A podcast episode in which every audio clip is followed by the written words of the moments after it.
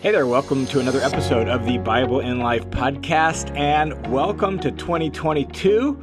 I can't believe we're starting a new year, but here we are, and it's off and running. We're six days into January 2022, pretty crazy. And uh, just excited to see what the Lord does this year in my life, in your life, through this podcast, through the listeners' commentary, and some of the other online resources that I'm creating. Uh, I'm just super stoked to see how the Lord works in our lives and how He leads us. I am, uh, for myself, I am praying for just a fresh kind of renewal of deeper, greater devotion to Jesus, and uh, been reflecting and praying on that and putting in some uh, habits and practices that might help with that. And I pray that you are reflecting on and planning for various ways that uh, you might walk more closely with Jesus this year, follow him more closely, listen to him more fully, engage his word more completely, so that uh, you too can grow in your faith in Jesus and you can become increasingly more and more like him and he can bear good fruit through you. That's the hope, that's the prayer, isn't it? And so, man, welcome to this new year uh, and all that it has in store for us. And whatever it has in store, we know that uh, we are safe in the hands of a loving, faithful, wise, kind creator. And isn't that good news? That's super encouraging. So, all right, a couple things. Um, for the first three years of this podcast, I have released the episodes Monday night, Tuesday morning for consistently for three, three and a half years going forward this year, I'm going to start releasing them uh, on Thursday. And the reason for that is I have uh, been releasing three episodes a week on the listener's commentary. And so I. I drop those on Tuesday, Wednesday, Thursday, and it's just been a lot trying to get those three ready and uh, going, as well as get this podcast up and going at the beginning of the week. And so I'm pushing this to Thursdays and the listener's commentary will still come out uh, on Tuesday, Wednesday, and Thursday for the week. So, and again, if you haven't checked out the listener's commentary, that's where I teach straight through Bible books. Um, I'm currently in the book of Acts. I've got 10 other New Testament books on there. We'll be finishing up Acts sometime, probably by the end of the month of January. We'll have to see. We've got about seven chapters to go there. Um, so you might check that out as well. But for this podcast, we will be releasing it on Thursdays for uh, this year. And if that works well, we'll probably just continue to do that into the future.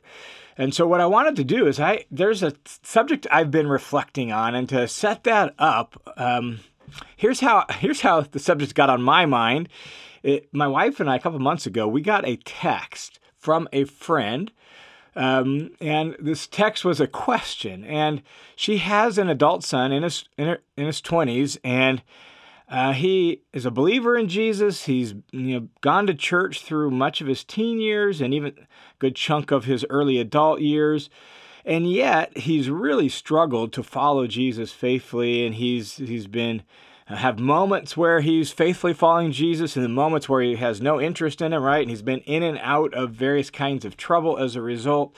And so she sends us this text that says, Do you know of a good, simple book that my son could read that would help him keep his life centered on Jesus? And that really struck me. Um, it struck me for a couple of reasons. One, I think I think that's an important question. More on that in a second. It also struck me because I just hadn't thought about the phrase centered on Jesus for a long time. Like, I used to think about that phrase probably more 15 years ago, but I hadn't heard that phrase, hadn't thought about that phrase for a long time, and that got me thinking about that phrase again. And and then I, I couldn't think of a book. I started trying to figure out is there a good simple book that uh, that would be helpful just to give this guy some wisdom and some guidance on how to keep his life centered on Jesus. And I thought of some books that were great for part maybe of what that means, but not all of it. I I uh, knew of some good books on various aspects of spiritual growth, but none that really directed that question or addressed that question exactly and completely. Uh, there were some books that I thought, man, that book could be really helpful, but it's probably a little too philosophical. I don't know if that's right. He, he's a little more down to earth. And so as a result, I just have been thinking about this topic. And the the idea of living a life centered on Jesus ever since. I think that's been some of the the things that uh, has actually spurred me to think about you know deeper devotion for myself this year, even and praying about that. And what do I need to do for that? And and so this whole idea of living your life centered on Jesus. Um, has been something that's been on my mind and I I just want to offer some of my thoughts with you. And so over the next handful of weeks here on the Bible and Life, I want to begin exploring various components of that question. Like, what does it look like? What does it mean to live a life centered on Jesus? And how can you do it? And I want to kind of explore some of that with you. And not only that, I would love your input, your pushback, your feedback, your questions, things that were helpful, things that you thought, man, that didn't make sense to me. I would love that if you would email that to me or message me through Instagram or Facebook and just give me some of your, your input on this topic as we go along, because it might turn into a writing project. I couldn't think of a book, and who knows, maybe um, uh, it might turn into a writing project for me, and writing projects are always better when there's uh, give and take and there's input. And so, if you've got thoughts on this topic, if you have reactions to some of the things I share over the next few weeks, I'd love to hear it. But as I was reflecting on this topic, uh, you know, living your life centered on Jesus, I was reflecting on this text and this mom who sent this. One of the things that I thought about was, well, why why would she ask the question? Why would she want her lot, her son to keep his life centered on Jesus? And there's probably a variety of reasons, but here's I think the fundamental thing she's assuming. She's assuming that his life would be better if he did. Like his life would be better if he kept it centered on Jesus. That's what that's her underlying assumption behind that question. And I think she's right. And more importantly, uh, Jesus and the New Testament writers say she's right, that they say that a life centered on Jesus is, is good and rich and beautiful and works the way it's supposed to. For example, here's some things that Jesus said related to that. Jesus said this, John chapter 10, well known verse. Uh, John 10 10, Jesus says, I have come that they might have life and have it abundantly, have it overflowing is the idea of that abundantly. Like it just is it bubbles out and pours out of you like a pop can that got shook up, right? And now you pop the top and it just bubbles out of that. I've come that they might have life and have it abundantly. Or Jesus says in Matthew chapter 7, verse 24 and following, at the end of the Sermon on the Mount, Again, another well known passage where he compares two people, a wise man and a foolish man. The foolish man he builds his house, and in the imagery, the house represents his life. He builds his house on the sand, um, and and then all of a sudden life gets hard. The winds come, the rains fall, right, and um, the torrents rage, and they rush and they crash into his house. In other words, life gets hard, life gets chaotic, disorderly. Things don't go the way you expect, and now those storms burst against his house. And what happens in the imagery, according to Jesus in Matthew seven? Well it says that, and his house came crashing down around him. In other words, his life kind of fell apart. But the wise man, on the other hand, uh, he built his life on the rock, and the winds came, the uh, the rains fell, right? The torrents beat against his house. His life got hard too, and things went out of control in his life, and his life held fast. Um, and Jesus' point in that imagery is the difference between the two people is the foolish man heard Jesus' teaching but didn't actually put him into practice. The wise man heard Jesus' teaching and did put it into practice. And as a result, the the effects on their life were dramatic. One had this strong, stable life that could even stand up to difficulty, hardship, chaos, and disorder. And one, their life just kind of kept crashing down all around them. Life is better. Uh, Jesus says, if you actually listen to my teaching, and figure out how to do it and take it to heart and begin doing what I'm telling you to do. Or again, Jesus says, John chapter 15, verse 11, Jesus says, These things I've spoken to you, his teachings, these things I've spoken to you, that my joy, Jesus says, might be in you and your joy might be overflowing. Again, overflowing, not just a little bit, but overflowing. And he says, "It's my joy. I want to give it to you, but in order to do that, you you've got to you've got to have my life in you. You've got to live your life in such a way that it's connected to me." And he, Jesus is saying those words to his closest friends who he's just spent three and a half years with, walking and teaching and traveling all over Israel. They've seen him all the time, every day for, for years. Uh, if he didn't have a desirable and radiant kind of joy, he could have never said that sentence and gotten away with it. They would have laughed at him and said, Yeah, if you want that kind of joy, right? Now, he clearly had a desirable and radiant kind of joy that people could look at and say, Man, look at that. And he's offering it to people if they will stay connected to him. Jesus clearly believes that he and his teaching can make our life better, more stable, more rich, more joy filled. And then the writers of the New Testament, his, his witnesses and his writers in the New Testament, they say the same sort of thing. For example, the Apostle John in John chapter 1, verse 4 says this about Jesus.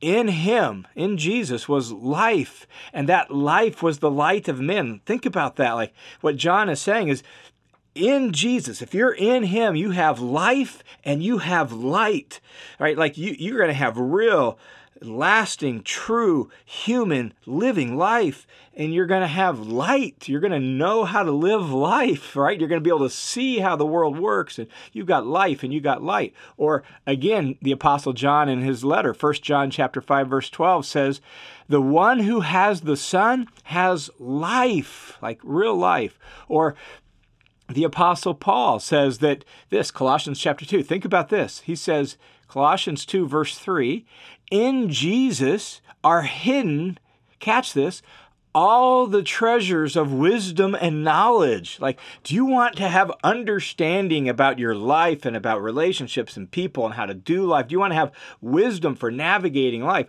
Well, Jesus is the treasure chest of that. Like, he, he offers wisdom and understanding to us for how to do life well. Or Paul also says in Romans chapter 8 that in Jesus, there's no condemnation. Like, if you want to live a life free from the guilt and shame and condemnation of all the brokenness and fallenness that uh, either we commit or that comes upon us through life, that there's no condemnation in Jesus. And he also says in verse 5 of Romans 8 that the mind set on the Spirit, again, this is living in sync with God's Spirit in Christ. So, as you live in Christ and you walk by the Spirit, he says the mind set on the Spirit is life and peace.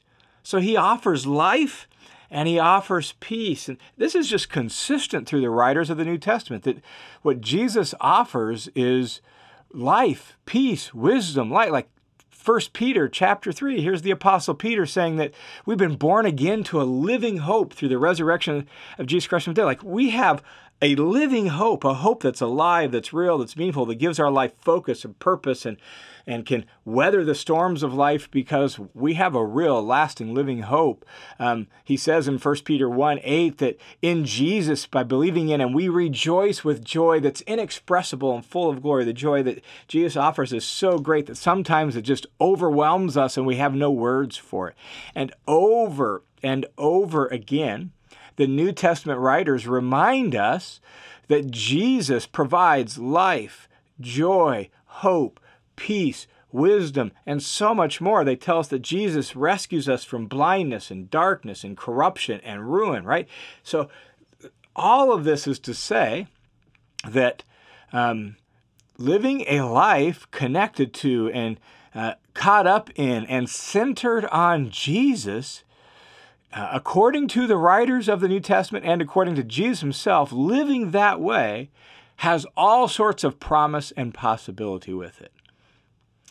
But Jesus and the New Testament writers also make it abundantly clear that those great promises are available only in and through Jesus. In and through Jesus. Now, think about that. Think about being in something. Um, to be in something means you actually enter into it, right? You don't just get close to it. You don't just look at it from afar. You don't just think, wow, that's pretty cool. You actually enter into it. I was thinking about that idea, entering into something, and um, a number of years ago, for our 20th wedding anniversary, my I asked my wife the year before our 20th wedding anniversary, what would you want to do for our 20th wedding anniversary? And she said, I would love to take our kids on a really great vacation that we could all do together, like go to Disneyland or something like that. The reality is, being in ministry, you often don't have a whole lot of funds for great big family vacations, so we would do small things, go camping and whatnot. But she wanted to take our kids on a fun uh, vacation to Disneyland. So we did. We took our kids to Disneyland um, for our 20th anniversary, and we saved up money and managed to make it work. We found great deals.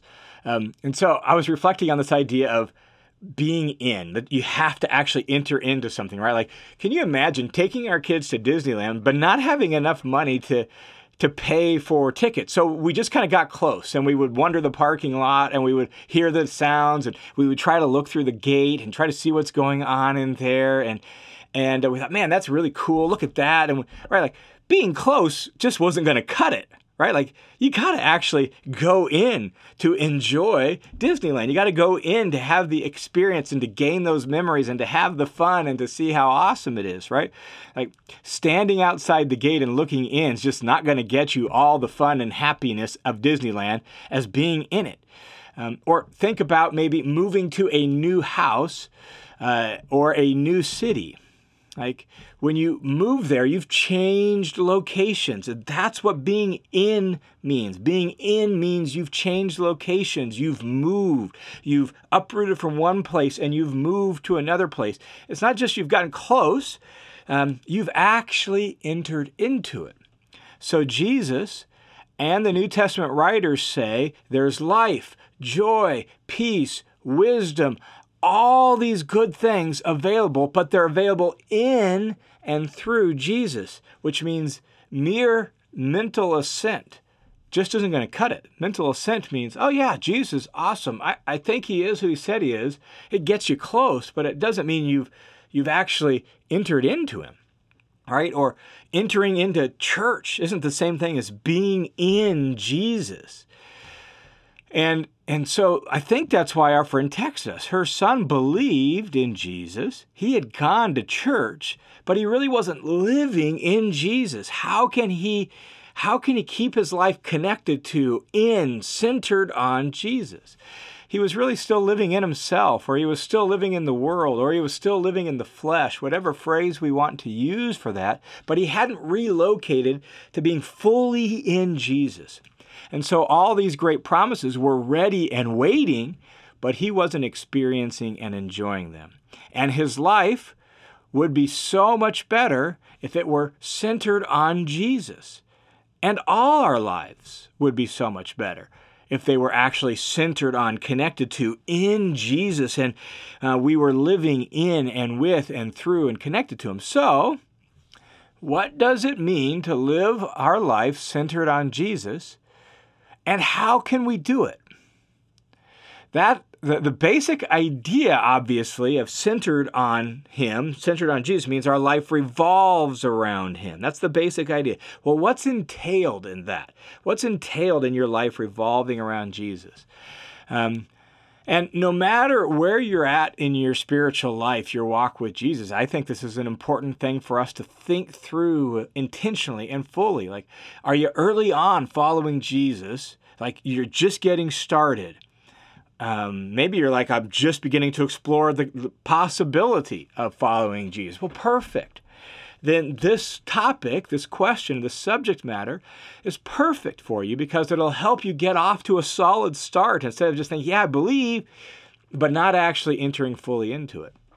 Or maybe you've been following Jesus for a while, um, but you've never really thought through what it means to arrange your life around Jesus. You just have been going to church and doing the church things like they tell you to do, right? But you've like, but what does it really mean to have my life completely revolving around Jesus all my life?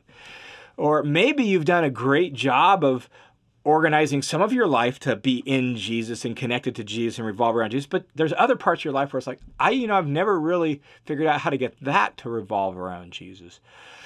Or I, I would also add, uh, because of my reflections on this, that centering our life on Jesus for a while doesn't guarantee that we'll stay there forever. Like, you can't really live today's faith on yesterday's devotion. And that's kind of what got me thinking about I really want to pray and fan into flame my my passionate love and devotion for Jesus myself. I, I've been following Jesus for a long time, but it's easy to drift. We live in a world where the the currents of society pull us away from Jesus, and sometimes we have to recenter, refocus back on him. And so, if you love Jesus and you want to honor Jesus with your life, and you believe him when he says that uh, the good life is in him, that joy, peace, wisdom, and all these things are available both now and forever in him, then um, I just invite you to join me over the next few weeks as we reflect on what does it look like to keep our life centered on Jesus. And so that's where I want to go here at the beginning of 2022 on the Bible and Life podcast, I want us to think through what really is involved. What does it look like to keep our life centered on Jesus? And so I hope you'll join me on that and you'll give me input and you'll you'll raise questions. You'll say, that was really helpful. That didn't make sense. And like I said, this may turn into a writing project for me at some point, and your input could be really valuable to that. So feel free to send me your thoughts as we reflect on this together. And hopefully through the process, I myself and you yourself and all of us together, we can live our lives more devoted to Jesus, more involved with Jesus, more in Jesus, more full of Jesus, because our lives are centered more completely on Jesus. Hey, thanks for tuning into this episode of the Bible and Life. I'm grateful for you. I'm glad you are here. I'm grateful for those of you who pray for this podcast and pray for me. I'm grateful for those of you who financially support this ministry, this podcast, the listener's commentary, and all this online work I'm doing. Uh, it takes a lot of time and a lot of work, and I couldn't do it without people who have the kingdom vision to invest some of their resources into this ministry. So thanks a ton to those of you who make this possible by your generosity. May God bless you for it. And if you're one of those who's been impacted and you're like, I would love to join the team of supporters, the link to uh, how to give and the information on that is down in the notes below. You can check that out down there. I hope you guys have a wonderful week in Christ. I look forward to talking to you again next week.